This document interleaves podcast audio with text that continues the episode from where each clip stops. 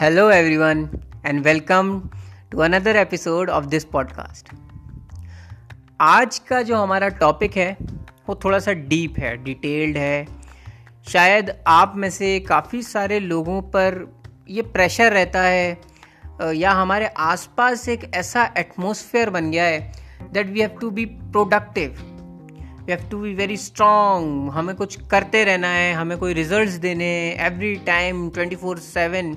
हर एक मिनट हमें कोई ना कोई ऐसा काम करते रहना है जिससे हमें रिजल्ट्स दिखें। शायद आपने इस तरीके का एटमॉस्फेयर आपके आसपास देखा हो, महसूस किया हो, मैंने भी किया है। Everyone faces this problem. और समटाइम्स कई बार इस तरीके से आप एटमॉस्फेयर के आसपास रहते हैं या उस सराउंडिंग में इतने प्रेशराइज हो जाते हैं कि ऐसा लगता है कि आप एक रूम में बैठे हैं, you are sitting in a room, और उसकी चारों दीवारें आपके पास आती जा रही हैं। पता नहीं आपके साथ ये होता है या नहीं, बट मेरे साथ तो बहुत होता था।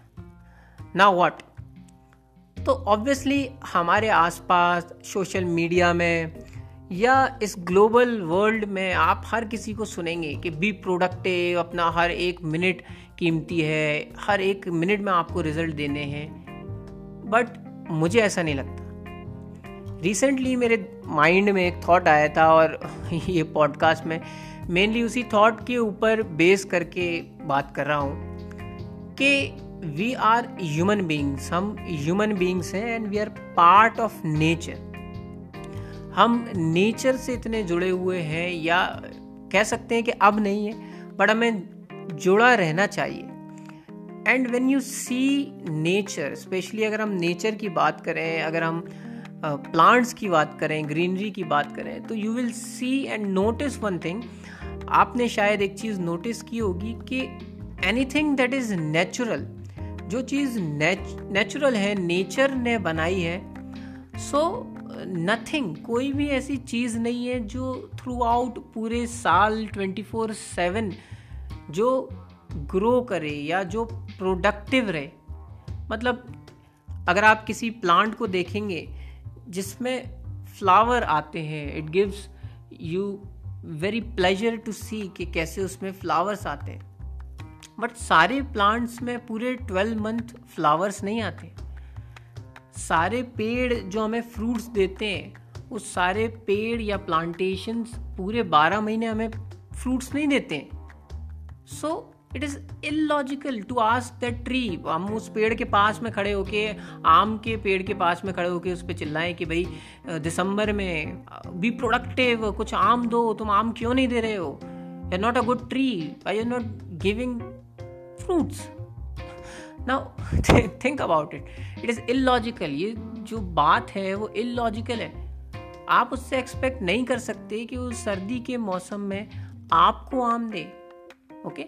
So ऐसे ही human being से ये expect करना कि वो सारे साल 12 महीने 7 दिन 24 घंटे productive रहे, that is not human being. That is a robot, a machine. हम इंसान हैं, we work throughout the day, we work throughout the seasons. हम फील कर सकते हैं, all we can do is feel. हम feel करते हैं चीज़ों को, मौसम के हिसाब से, टाइम के हिसाब से प्रोडक्टिव होते हैं। कुछ लोग होते हैं जो रात में प्रोडक्टिव होते हैं, कुछ लोग होते हैं जो अर्ली मॉर्निंग प्रोडक्टिव होते हैं। You can not expect everyone to be active at 5 AM in the morning, you can not expect everyone to be active 1 AM at the night.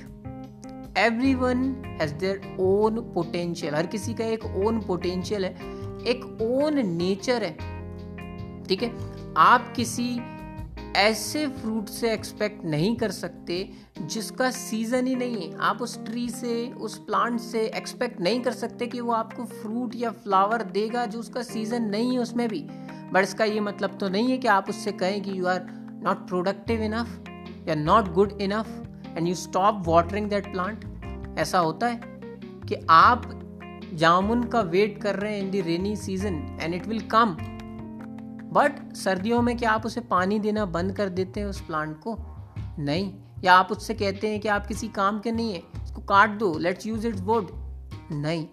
So why do it with humans, हम इंसानों के साथ ऐसा क्यों करते हैं भाई। Every human being has its time, its season, all you need to do is keep watering yourself. आप अपने आप को लव से, केयर से, जेंटलनेस से वाटरिंग करते रहें, अपने आप को न्यूट्रिशन प्रोवाइड करते रहें, ताकि जब समय आए तब आप अपने आप से वो फ्रूट्स, वो स्मेल, वो फ्लावर्स, वो प्लेजर ले सकें और दूसरों को भी प्लेजर दे सकें। इसके एंड में बस इतना कहूँगा कि कबीर का एक दोहा है, वन ऑफ माय फेवरेट, कि धीरे धीरे रे मना धीरे धीरे सब होए, माली सींचे सौ घड़ा ऋतु आए फल होए, ऋतु आए फल होए।